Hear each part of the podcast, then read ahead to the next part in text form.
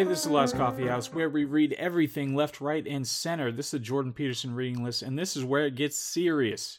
Very serious. Beyond Good and Evil by Friedrich Nietzsche. Published in 1886. Now, just to set the scene, make sure we have the right mise en scène for talking about this book. Friedrich Nietzsche is the only person from antiquity up through modern times, the only person that I have an intellectual respect for. He was writing in the 19th century. Of course, he had an ignominious end. But prior to that, had written some of the most incendiary works in history. And it's a complete disservice to try to do this in an episode. And as I was reading it, I was thinking that it's just, we are going to have to do at some point a whole series on just what Nietzsche has to say. And I don't think that people are ready yet to really put all this stuff together. So it's going to be some time. We're going to try to get through all these reading lists. We're going to get a base of knowledge. We're going to establish the way that we attack ideas. And then we're going to get to a point where we can actually talk in the right, proper, effectual way so that we can get somewhere. Now, having laid that foundation, So, reading Beyond Good and Evil, reading Nietzsche in general, is more an experience than it is like reading other kinds of books it almost makes me lament the fact that there are other books. But he does. There are some tethered aspects of this that we can go through so you understand at least what Nietzsche's talking about and whether it's something that you would want to read. Of course, whether you want to or not, you should be. So, moving on to the contents. What are the contents of this book? He starts early on in the book, he attacks previous philosophers. Now it's it develops into an aphoristic style. There's some 296 sections. Some of the sections can just be a sentence or a, couple of sentences. Some of the sections go on at length about a given topic. And there isn't necessarily a direct progression or lineage when it comes to the building of ideas. So early on though, he does attack previous philosophers. So he's going at going at the group. It's like an Eminem diss track he spit some hot bars against Descartes, Spinoza, Kant, Schopenhauer. He has a problem with this idea of good and evil, the good man and the evil man being a dichotomy. He attacks the ideas of truth in general and free will in general. Especially support from my end, I especially support the, the latter attack. He describes it as the hundred times refuted theory of free will. And then he goes into and he has just a, a couple of chunks that talk about each of these philosophers and what they got wrong. He describes what he's trying to usher in and the people that he's trying to engender as free spirits and says that they are investigators to the point of cruelty. I can certainly see that and understand it. There's such a powerful truth to that statement.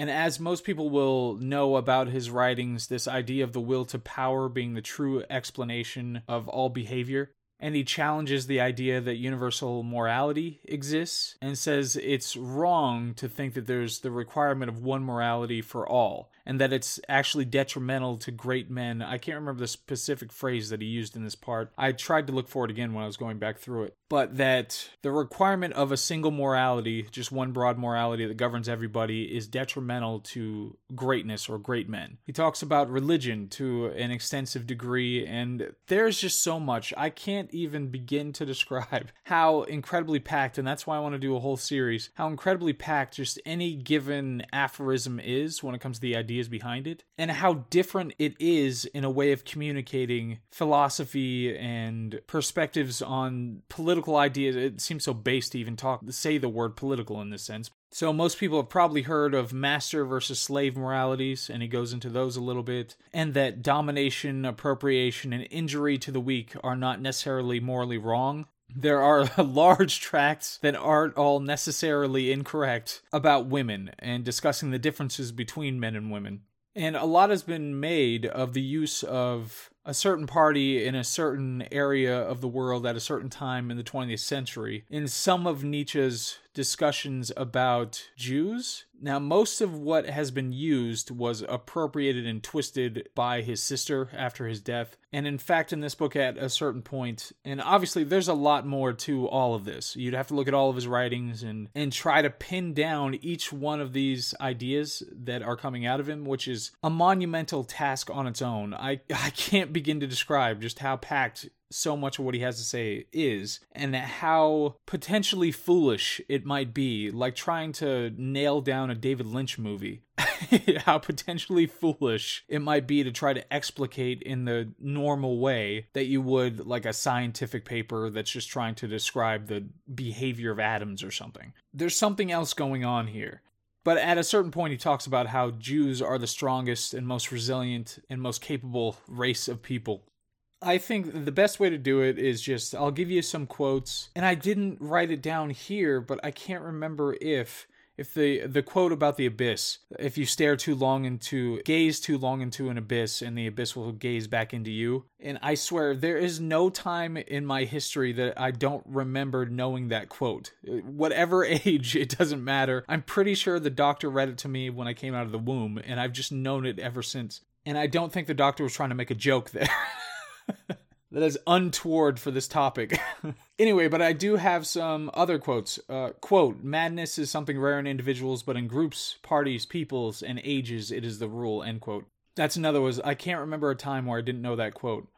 Here's another one. Quote, one loves ultimately one's desires, not the thing desired. End quote.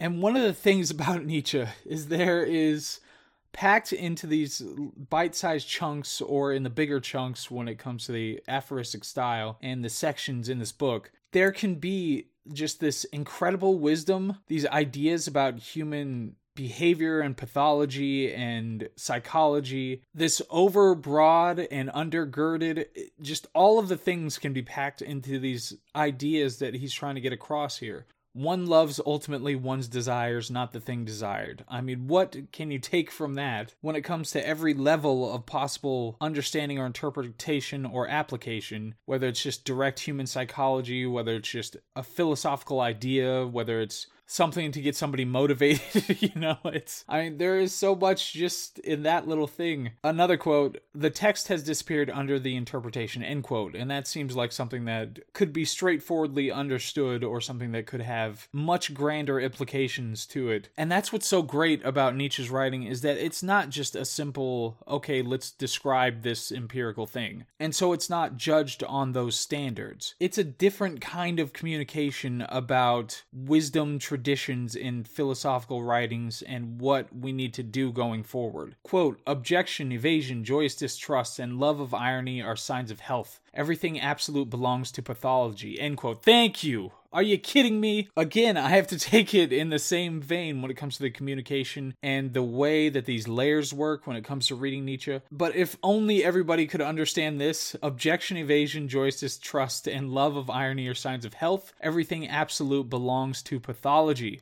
and it's it's difficult and we'll get into it when i go to my analysis i know i'm an- analyzing now anyway but still we'll get into it but it's there are difficult things when it comes to Nietzsche's writings, and there are things that you have to take issue with. But Jesus, the method of delivery here. and the things behind it. There is truth in the midst of all this stuff. And it's so difficult to be able to argue against or reject even chunks of it. O sancta simplicitatis. In what strange simplification and falsification man lives. End quote. Again, yes. in what strange simplification and falsification man lives. And here, just a, a, chunkier idea of the way the writing works and what he has to say about certain things, just so we can get an idea of how this man talked and thought and what he was trying to get across to people. So, quote, the mightiest men have hitherto always bowed reverently before the saint, as the enigma of self subjugation and utter voluntary privation. Why did they thus bow? They divined in him, and as it were behind the questionableness of his frail and wretched appearance, the superior force which wished to test itself by such a subjugation, the strength of will in which they recognized their own strength and love of power and knew how to honor it. They honored something in themselves when they honored the saint. I mean, the profundity in that alone, I know I, because of my less than pristine, but of course nearly pristine reading of that, people might have got gotten chunked out of it at some point while I was reading it. Even just the last sentiment, they honored something in themselves when they honored the saint. I mean, obviously, you can try to attach this millstone, which in this particular case, because of the structure of how this works, attach this millstone of psychological understanding or just reducing it to current understandings psychology or how how any of that works or whatever.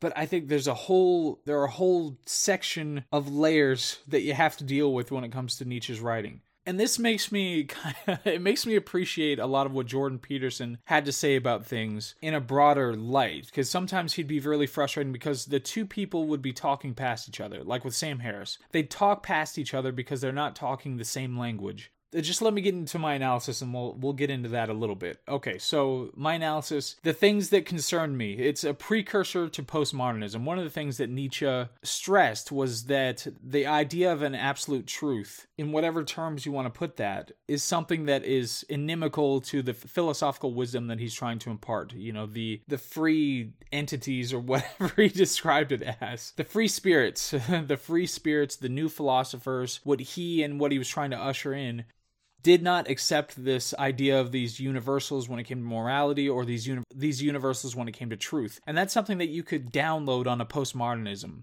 or cultural marxism and that's another thing this this i went on the rational wiki i read the description of cultural marxism and it was so childish and off base but okay, we don't need to get into that now. Maybe we'll talk about it later. But postmodernism in general. So postmodernism is like everybody has their own universe, man, and, and nothing means anything, and there's no truth, and everybody, you know, everybody's culture is perfect, and all this, all this other kind of nonsense. The way that it's used, and uh, you know, there's the Lacanian and Derrida, that French postmodernist kind of thing, where everything is so twisted around and up its own. You just don't have any means for making something meaningful out of it but it gets ground down into it's something that's a really esoteric philosophical idea that's trying to reduce language down to its intimate parts, you know, its smallest pieces, and figure out what ideas are and all that sort of thing, gets just applied with this broad brush to society. And you have postmodernists in society saying things like other cultures, whatever they're doing, whether they're defecating in the streets or whatever, they have the same exact value as a culture that doesn't defecate in the streets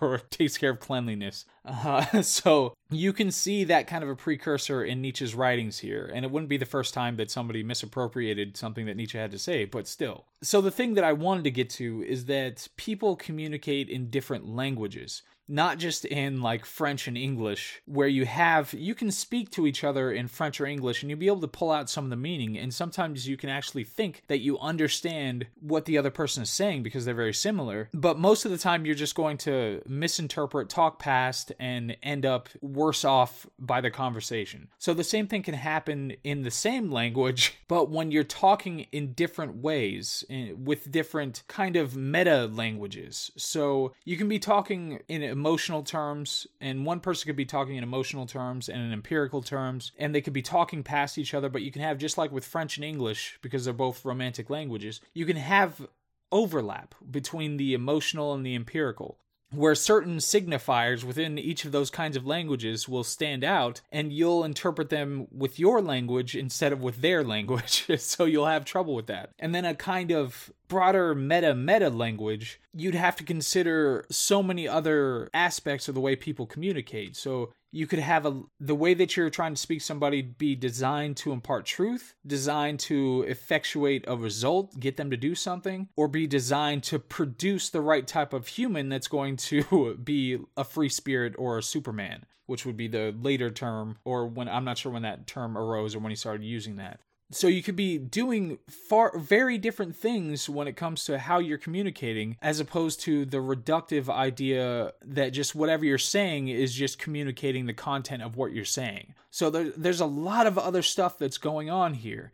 So, at the end of the day, we clown ourselves by pretending we speak directly to each other. We're slaves to the mediators that are in between the way that we're speaking and the way that we're communicating but ultimately, and I can't keep this going. I mean, I like I said, I have to do a full series on this. It's just something else. Categorically, it's something different from what everybody else is doing. So Nietzsche is able to tell an epic story while still imparting philosophical wisdom. It's it's like nothing else out there. I'm I'm just going to leave it there for now. This is the last coffee house and we are going to move on from here and so we can get to the next books and make sure we laid that foundation of knowledge and idea and understanding and attacking ideas lay that foundation out and then we'll be able to move on to to bigger things But everybody, anybody, thank you very much for listening. I hope all is well. It seems like there's this flowering just at the tail end of spring, ironically. that we're going to be able to open our societies back up with a new threat, but hopefully new resolve, and, and we'll see how far it can possibly take us. Okay, thank you very much for listening. I'll see you on the next one. Okay, bye.